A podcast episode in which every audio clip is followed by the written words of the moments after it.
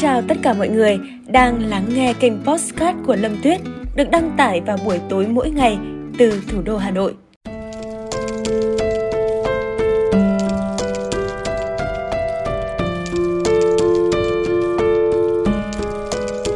Xin chào tất cả mọi người đang quay trở lại với Postcard tập ngày hôm nay. Tập ngày hôm nay thì hơi đặc biệt chút xíu dành không dành cho những ai yếu bóng vía nha. À, với chủ đề cô gái làm nghề thử quần áo cho người chết. Với người Trung Quốc, có hai loại trang phục quan trọng là đồ mặc trong ngày cưới và trang phục khi họ rời bỏ dương thế. Để giúp các gia đình lựa chọn trang phục cho người thân đã khuất, Phang Phang 30 tuổi trở thành người mẫu vải liệm bán thời gian.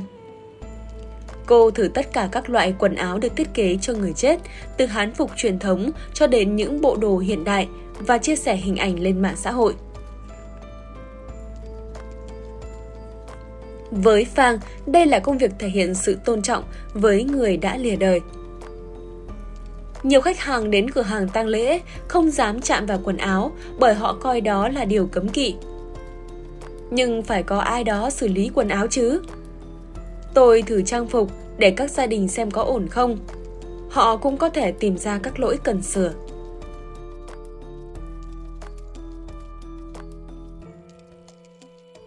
Phang quê ở Đại Liên, tỉnh Liêu Ninh, phía đông bắc Trung Quốc. Nghề chính của cô là hộ tang. Trong khi nhiều người làm công việc này vì không thể tìm được công việc bình thường. Phang thì lại xác định đây là con đường mình theo đuổi từ khi cô tốt nghiệp ngành quản lý nghĩa trang vào năm 2013. Bố tôi đã cảnh báo đừng hối hận. Tôi trả lời rằng mình sẽ không bao giờ hối hận. Thông thường, trong một ngày làm việc, Phàng làm sạch cơ thể, trang điểm và mặc đồ cho người chết. Cô yêu thích nghề hộ tang bởi nó đem tới sự an ủi. Một số người chết với khuôn mặt nhăn nhó khi dùng bàn tay mình để giúp họ trông thanh thản hơn, tôi cảm thấy hạnh phúc. Gia đình của họ cũng cảm kích điều đó. Gần đây, việc Phang làm mẫu cho các bộ đồ người chết dẫn đến nhiều ý kiến trái chiều. Cô nên nằm xuống, như thế sẽ giống người chết hơn. Cô chẳng biết xấu hổ gì cả. Đáp lại những lời chỉ trích, Phang chỉ cười. Họ có thể nói bất cứ thứ gì họ muốn. Tôi sẽ sống là chính mình. Định kiến về ngày hộ tang xuất phát từ niềm tin của người Trung Quốc rằng tiếp xúc với cái chết sẽ đem lại vận rủi. Một số bạn học cũ của tôi rất ngạc nhiên khi tôi tiết lộ nghề nghiệp của mình. Họ hỏi tại sao tôi lại chọn nghề này tại sao không phải chọn nghề khác và liệu tôi có cảm thấy thua kém những người khác không? Phang chia sẻ, cô thừa nhận đã lo sợ khi mới bắt đầu làm việc, ngay cả khi cô có một tiền bối hỗ trợ. Hôm ấy tôi đã suy nghĩ rất nhiều.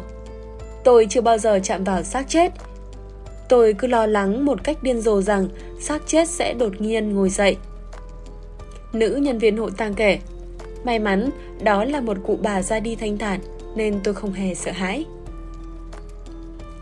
Trải nghiệm tốt trong buổi đầu làm hộ tang khiến Phàng vững lòng. Những lần sau, tôi đã bớt căng thẳng hơn. Trong thời gian hành nghề, Phàng đã nhìn thấy cái chết dưới đủ hình thức. Với cô, điều tệ nhất là khi chứng kiến những đứa trẻ mất bố hoặc bố mẹ làm tang lễ cho con cái.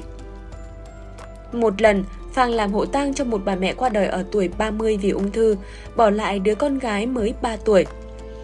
Khi tới nhà người phụ nữ này để lấy ảnh, Phàng thấy chồng cô này đang khóc, còn đứa trẻ chào hỏi một cách bình tĩnh, ngoan ngoãn. Nó bảo tôi ngồi xuống để cùng chơi vì chẳng biết điều gì đang diễn ra. Tôi đã òa khóc. Những năm gần đây, sự kỳ thị đối với người làm hộ tang đã giảm đi rất nhiều, một phần do tốc độ già hóa dân số nhanh chóng của Trung Quốc. Số người chết hàng năm ở nước này liên tục tăng Kết quả, dịch vụ tang lễ cũng phát triển. Theo công ty nghiên cứu thị trường, tổng doanh thu ngành này 139,5 tỷ tệ năm 2013 và đã lên tới là 263,8 tỷ tệ vào năm 2020. Bên cạnh đó, nhiều thanh niên đã đem lại sự đổi mới cho ngành dịch vụ tang lễ. Theo Phang, so với các nghi lễ truyền thống, những người làm hộ tang trẻ thường tạo ra những cuộc chia tay riêng tư, tình cảm hơn cho gia đình và người đã khuất. Ví dụ, thay vì nhạc đám tang truyền thống, các gia đình giờ đây được khuyến khích chọn loại nhạc mà người chết đã từng rất yêu thích. Như thế, buổi lễ sẽ ấm áp hơn chứ không chỉ toàn nỗi buồn. Mạng xã hội cũng cho công chúng cơ hội hiểu và nhận ra đúng hơn về công việc của những người như Phang.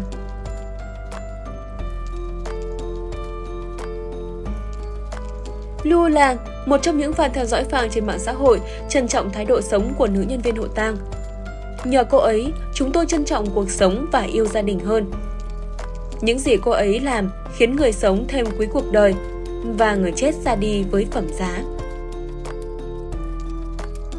Năm ngoái, nữ hậu tang tên Ren Sainang đã thu hút sự chú ý vì thiết kế và làm người mẫu quảng cáo quần áo cho người đã chết. Trong một video, Jen kêu gọi cộng đồng đối xử công việc của cô một cách hợp lý và ngừng coi tôi như dịch bệnh. Còn Phang chỉ đặt mục tiêu giúp đỡ mọi người vượt qua những sự kiện khó khăn trong đời. Càng làm lâu ngày hộ tang, tôi càng yêu nó. Sau khi mà thu thập câu chuyện này thì mình đọc mình cũng thấy hơi hơi giận giận đấy. Nhưng mà phải thật sự là để phục những người mà họ bỏ qua rất nhiều điều để có thể làm được công việc này. Một công việc rất là ý nghĩa rất nể phục những cô gái còn rất là trẻ. Um, còn bây giờ có lẽ là mình sẽ kết thúc postcard ngày hôm nay ở đây. À, cảm ơn mọi người rất nhiều vì đã dành thời gian lắng nghe xin chào và hẹn gặp lại.